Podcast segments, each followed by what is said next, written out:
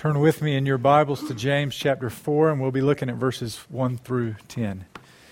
Before we do that, let me pray for us. Dear Lord, we pray that you would humble our hearts before you now.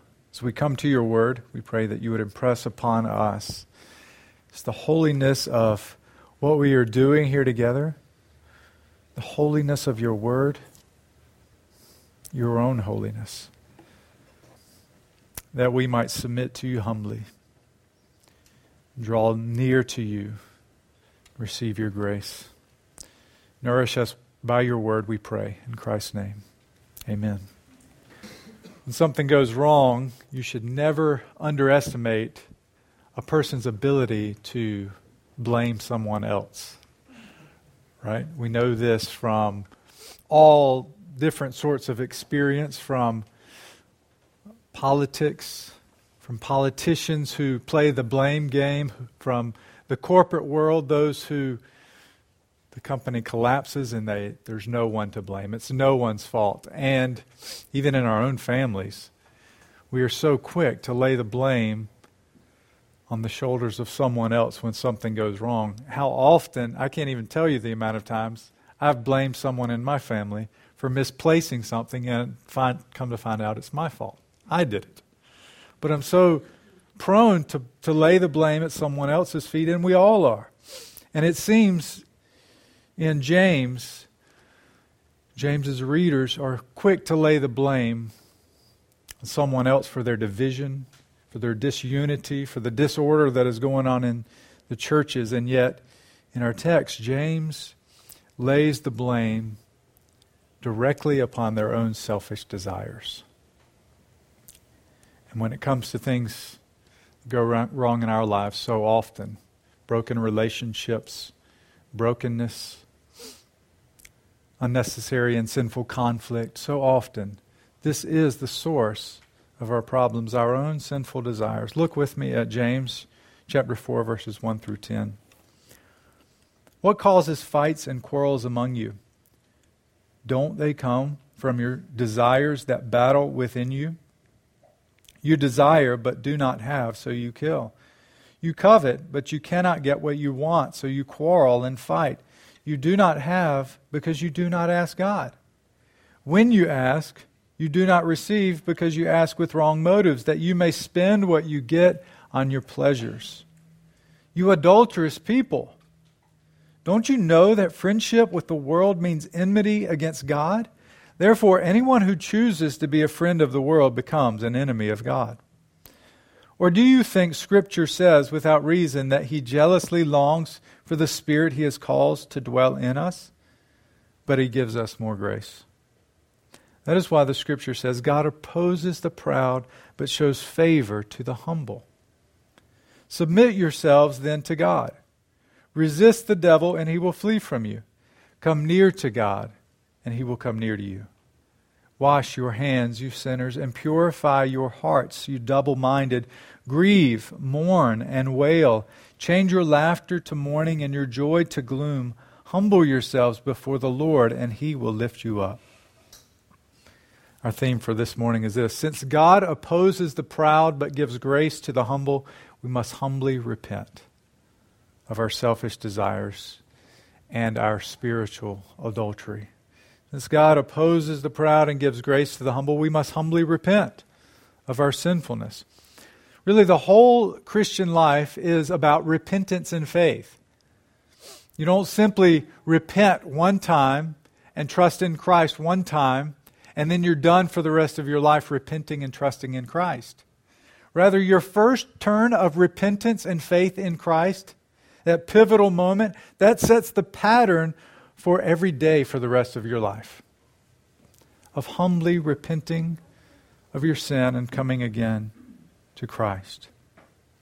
There was a term used in the 17th century which speaks to this need of an ongoing reorientation of our lives back to Christ and His Word. It's the term semper reformanda. It means always being reformed always being reformed according to the Word of God. So, as Michael Horton says, it means that we are always in need of being reoriented to the word that stands over us individually and collectively, and that the church can never stand still. We must always be reorienting our lives to Christ and His Word, allowing Him to shape us, to mold us, to grind away the rough edges. But we, we may not be aware of what repentance is in the first place, or we may not know what it is that we need to repent of. And for this, James gives us help. So, in order to repent, I want us to see these four truths that we must understand. In order to re- repent, we must understand these four truths from James. We must understand one, what sinful desires do, what sinful desires are, what God provides for our sinfulness, and what response God God's grace calls for. So, as, as we walk through this passage together, let us be careful to listen with hearts of faith. That our minds, that our lives, that our thoughts, or our inward attitudes might be reformed according to the Word of God. So, first, let's notice what sinful desires do what sinful desires do. Sinful desires cause strife. These sinful passions cause strife, and the reason they cause strife is because others become obstacles to getting what we want, or they become tools to get what we want. So remember the context. James is concerned with unity, and he's concerned particularly with how ungodly wisdom affects that unity unity, how it destroys that unity. The way we use our speech either builds up or tears down. Envy and selfish ambition causes disorder and every evil thing. And now in chapter 4, James is continuing with this theme of ungodly wisdom and the effects ungodly wisdom has on our relationships within the church. And I want you to notice two effects. This is what sinful desires do. They have an effect on our relationship with others and they have an effect on our relationship with God. So James says that sinful desires or passions are the source of the fights and the quarrels they were having within the community of believers. So we're uncertain if they were literally coming to blows, were they literally killing one another and, and having physical fights, brawls? We're not sure if this is kind of a literal killing or if it's a figurative killing. But the point here is that there were sharp divisions because of these sinful desires. There were sharp divisions within the body of Christ. And they came from selfish desires. They wanted something and they couldn't get it. And so it caused them to be angry and treat one another harshly. See, what happened is they began to see each other as obstacles to getting what they wanted. And whenever we begin to see others as obstacles to get what we want, we can be sure that our sinful and selfish desires have taken control over some aspect of our lives. Sinful desires are the source of our strife with one another. But that's not all. Our sinful desires also cause strife with God. Notice James says in verse 2 You do not have because you do not ask. So it's a, a prayer problem. He's already written to them before if any of you lacks wisdom, let him ask of God, and God will give generously to all without reproach. You must ask in faith, and it will be given to him. God is the good giver, the source of every good and perfect gift. So ask him, James says. You do not have because you do not ask. And he anticipates a response. Well, we have asked and we haven't gotten anything. We haven't got what we've asked for. And so James says, when you ask, you ask with wrong motives. You're asking that you might spend it on your own selfish desires. This is not what prayer is. Prayer is not using God as a tool to fulfill some other greater desire for something other than God. They saw others as obstacles to getting what they want, and they began to see God as a tool for getting what they wanted. And this too is a sign that our sinful desires are going unchecked when we begin to treat God as a tool for getting what we really want, when all along, God is what we really need. This is what sinful desires do. They cause strife.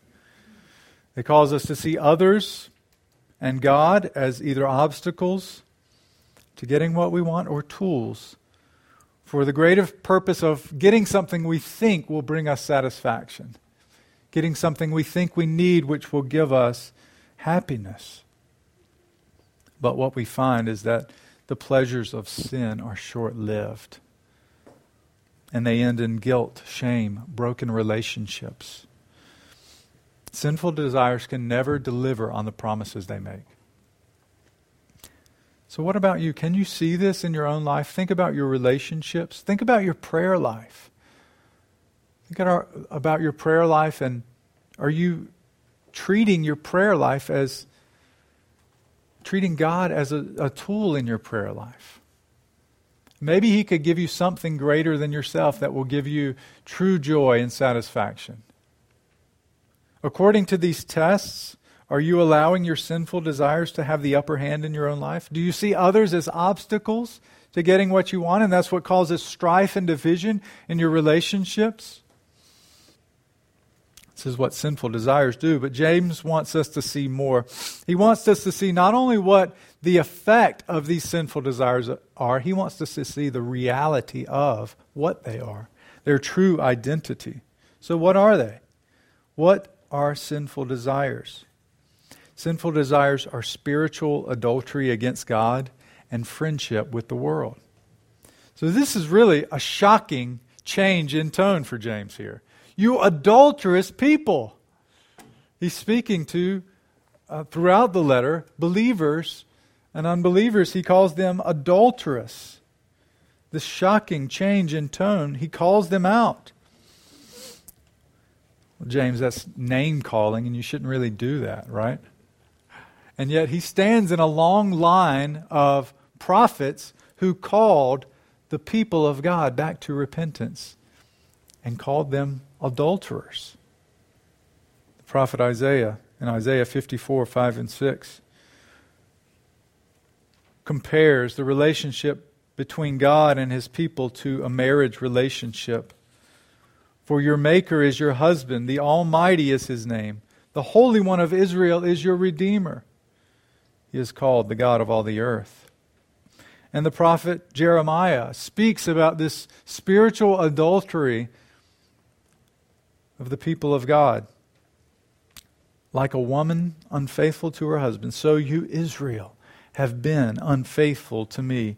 And in what is perhaps the most shocking example of all, we have the book of Hosea, in which we read When the Lord began to speak through Hosea, the Lord said to him, God, uh, Hosea, marry a promiscuous woman and have children with her for like an adulterous wife, this land is guilty of unfaithfulness to the Lord. Don't you know, James says, that friendship with the world is enmity with God? So if you want to be a friend of the world, you become an enemy of God. Now, in order to understand this language, we need to understand what friendship was in this, uh, in this culture in which it was written, because it's different than oftentimes how we use it today. I can be friends with someone on Facebook having never even met them. We tend to use the term friendship and friends in kind of a light manner. Doesn't mean that much to us. We, we mainly mean an acquaintance.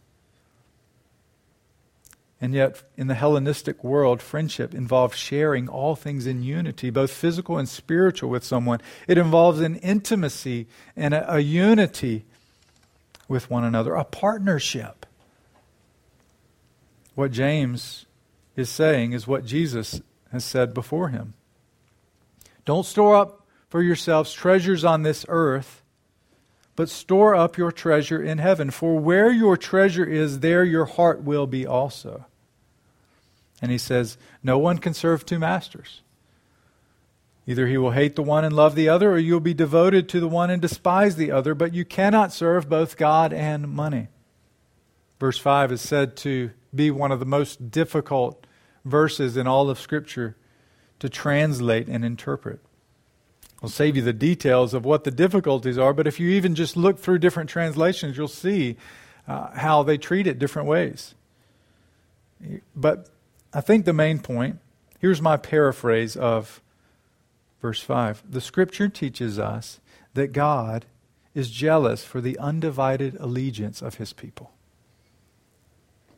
The scripture teaches us that God is jealous for the undivided allegiance of his people. He will have no other rivals.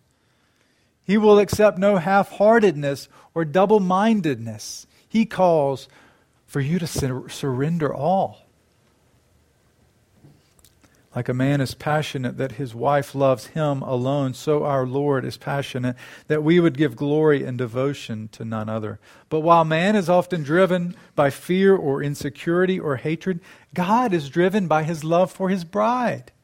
The reason he is jealous for his people is because he knows that nothing else in all the world will give them what they need. He and he alone is the ultimate good. And in some ways, we apply this in the same way we did our first point. We examine to see if there are sinful desires, which are evidences of a divided heart within us. But here it's important to see more than that. It's important to see if we understand our sin for what it really is spiritual adultery. Your sin is spiritual adultery against God. And so, like last week, when James uses this language of ungodly wisdom being demonic, he wants us to see the reality of our sin against God, of our sinful hearts, for sinful thoughts and our actions against God. Our sin is spiritual adultery friendship with the world. It's turning our backs on the God who bought us. It's a re- rejection of the one who is our only hope and joy and salvation.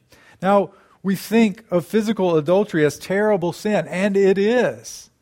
Right? It breaks the union of a man and a woman. It's the turning of one's back on the other partner in the marriage. It is ugly, it is evil, it is wicked. But if that's true, how much more evil and ugly and wicked is it when we commit spiritual adultery against the God who made us. How much more wicked is it when we find our joy in something other than God, when we seek the things of the world, when only God can fulfill what we need? Our sinful desires cause strife, and they are nothing less than spiritual adultery and friendship with the world. We have made ourselves enemies with God by our, our sin, and every one of us, by our sin, deserves God's wrath. But notice what God provides for our sinfulness. This is our third truth. What God provides for our sinfulness grace. Though by our spiritual adultery we have made ourselves enemies with God, He gives us more grace the reality of our indwelling sin reminds us of our ongoing need for grace, grace, and more grace. And that's what God gives. Grace is unmerited favor, undeserved love, gifts when punishment is what we deserve. So in Run, uh, Romans 7, we get an unfiltered gl- glimpse at Paul's own struggle with indwelling sin. He wants to serve God, but he finds himself falling into the same old sin patterns time after time. He knows the good he ought to do. But time and time, time and time again, he can't bring himself to do it. And this is the experience of the Christian. Now, we might wonder why this is. Why would God allow us to go through this struggle over and over and over again? Why would God allow us to continue struggling with anger towards one another and division against one another? Could He not change it if He so desired? Now, I do hold out that the gospel not only saves us, but it also changes us. It does change us. The old is gone and the new has come. We are new creatures in Christ. But I do wonder sometimes why it, why it seems we don't progress by leaps and bounds in the Christian life. Why do we continue to struggle? Why do we take two steps forward and one step back? Why do we take one step forward and two steps back sometimes? I think Iain Duguid helps us with this quote. He says, It is God's plan for us that we should walk through this world in great weakness, physical and spiritual, so that we might never forget our desperate need for the one who walked this path perfectly in our place. His primary goal is not our perfect obedience and success, which might allow us to claim some of the glory for ourselves, but his primary goal is Christ's glory which becomes all the more visible through our great weakness and ongoing struggles with indwelling sin. Now, this is not an excuse for us to sin, brothers and sisters. As if we ought to sin more so that we'll get more grace, right? Paul rejects that notion. He says, By no means. We are those who have died to sin. How can we continue to live in it? Or do you not know that all of us who are baptized into Christ Jesus were baptized into his death. We were therefore buried with him through baptism into death, in order that just as Christ was raised from the dead through the glory of the Father, we too may live a new life. But it reminds us this reality of indwelling sin, this reality of the ongoing struggle in the Christian life, reminds us of our absolute dependence upon the grace of God. We need more grace. And Paul's response to his own struggle with indwelling sin? Oh, wretched man that I am, who will rescue me from this body of death? Thanks be to God who delivers me through Jesus Christ our Lord. And then he goes on in Romans 8 to say, There is therefore now no condemnation for those who are in Christ, and that the Spirit then causes us to set our minds on the things of the Spirit to live according to the Spirit. But we are in need of much grace. We are dependent, you are dependent upon the grace of God as much now as you were when you first believed. So God gives us more grace, but not everyone receives this grace. For as James says, God opposes the proud, but gives grace to the humble. This brings us to our fourth truth. The response that God's grace calls for is humble repentance. This is how you receive God's grace humble repentance. What God's response calls for, what's God's, what God's grace calls for is repentance. Since God opposes the proud but gives grace to the humble, we must respond in humble repentance. So look in verse 7. James gives a summary here and also at, the, at verse 10, he gives a summary of what he is calling his readers to do, which is repent. Submit yourselves then to God. And then in verse 10, humble yourselves before the Lord and he will lift you up. And this is what characterizes repentance humility, submission, submitting yourself to God, humbling yourself before the Lord. There's no other way to receive God's grace than with a humble heart and open hands, desperate to be filled. You can say all the right words in accordance with repentance and yet not repent. In fact, you can say them in a way that sounds meaningful and genuine and yet still be holding out in pride in your own heart. Just look how children apologize to one another. I'm sorry. Right? We can hide it a little better than that, right? But there are times when we can apologize and yet really not be humble and contrite in our own hearts. And it's not only possible, it's not only that we can do it, we often do it. I'm certain that all of our repentance is tainted in some way with our own selfishness and pride. But notice how else James characterizes this humble repentance for spiritual adultery. He says, Resist the devil and he will flee from you. Come near to God and he will come near to you. So repentance is saying no to the lies of the devil and saying yes to the promises of God. It's rejecting and resisting the schemes of the devil and opening up your heart to God. James continues Wash your hands, you sinners. Purify your hearts, you double minded. His reference to hands and heart reminds us that repentance includes both deeds of repentance and a disposition of repentance. It's both actions and attitude of repentance. As commentator Douglas Moo says, James sees his readers as both Christian and in need of a wake up call that will bring home to them the seriousness of their departure from godly attitudes and behaviors. Grieve, mourn, and wail, James says. Change your laughter to mourning and your joy to gloom. His readers were happy in their selfishness and in their sin. Instead, they ought to be repentant. And this would include a visible response of sorrow. So you can't read someone's, uh, someone's inner attitude from their outward expression, but sometimes you can. And sometimes there ought to be a visible expression of one's sorrow for their sin. Paul was glad when he saw the godly sorrow. He saw the actions of the Corinthians. He notes their eagerness, their indignation against their sin, their alarm at their sin. It affected them greatly. Their longing and concern and readiness to see justice done. And Jesus himself says, Blessed are those who mourn, for they shall be comforted. We are to mourn over our sins.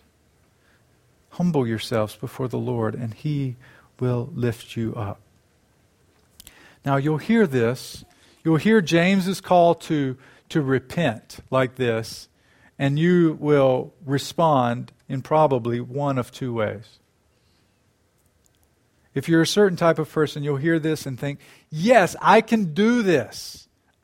I'm going to really get serious now about my walk with the Lord. I'm going to really humble myself. This, here's your New Year's resolution. I will submit like never before. I will humble myself like never before. And I will do this. I will mourn over my sin. I will clean my hands. I will purify my heart before the Lord. And I will be wholeheartedly devoted to God. And if this is you, then when you fail, remember the grace of God. I'm not encouraging you to fail. Your zeal is good. I'm saying when you find that you can't live up to your resolution to do better, to humble yourself more, to submit to God more, to surrender all, humbly fall back into the gracious arms of God who will catch you every time. But you might respond in a different way. You might hear this call to repentance and think, I want to do that. I yearn to do that. I want to repent like that, but it seems like every time I try, I just end up failing. After all, I commit I commit some sins, some of the same sins I committed 20 years ago. What is wrong with me? Why can't I repent like I know that I should? And not only that, I find I'm not as sorry over my sin as I should be. What is wrong with me? I find I'm not as submitted to God as I should be. I'm not as humble as I should be. And if this is you, be comforted. Because this is what humility looks like. Humility recognizes its own need, its own dependency, its own inadequacy. And it cries out with Paul, Oh, wretched person that I am, who will rescue me from this body of death? And the answer will come if you know your Bibles. The answer will come if you know the gospel. For as the early church father Augustine said, God provides what he demands. God has demanded absolute, single minded devotion from his people and he has provided this undivided allegiance in the person and the work of Jesus Christ. Was he not the one who submitted himself perfectly to God? Was he not the one who resisted the devil and made him flee? Or what about clean hands and a pure heart? Turn with me in your Bibles to the Old Testament, Psalm 24. Psalm 24 The earth is the Lord's and everything in it, the world and all who live in it. For he founded it on the seas and established it on the waters. Who may ascend the mountain of the Lord? Who may stand in his holy place? The one who has clean hands and a pure heart who does not trust in an idol or swear by a false God.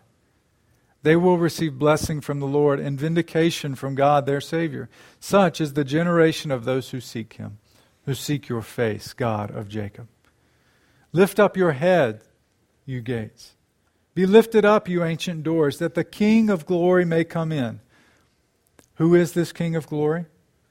The Lord strong and mighty, the Lord mighty in battle. Lift up your heads, you gates. Lift them up, you ancient doors, that the King of glory may come in. Who is this King of glory? The Lord Almighty. He is the King of glory. And there is no man on earth who has clean hands and a pure heart. None. No one on earth who has not trusted in an idol or sworn by a false God, but there is one who has ascended up to the right hand of the Father Almighty whose hands were clean and whose heart was pure.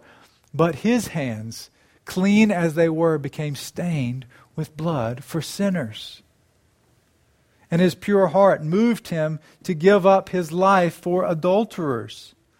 Jesus is the King of glory, who has ascended to the mountain of the Lord, who stands in the presence of the Holy One, and he died for our sins that we might come near to God. The only way your hands can be washed is by the blood of Jesus spilled for you. The only way your heart can be purified is by the one who took on your sins, becoming impure himself, taking on your impurities and receiving the punishment from God that was reserved for you. The call for unbeliever and believer alike this morning is to come before the Lord in humble repentance and faith in Jesus Christ to rescue you. Or, in the words of Augustus Toplady, Rock of ages cleft for me, let me hide myself in thee. Let the water and the blood from thy wounded side which flowed be of sin the double cure. Save from wrath and make me pure. Not the labors of my hands can fulfill thy laws commands.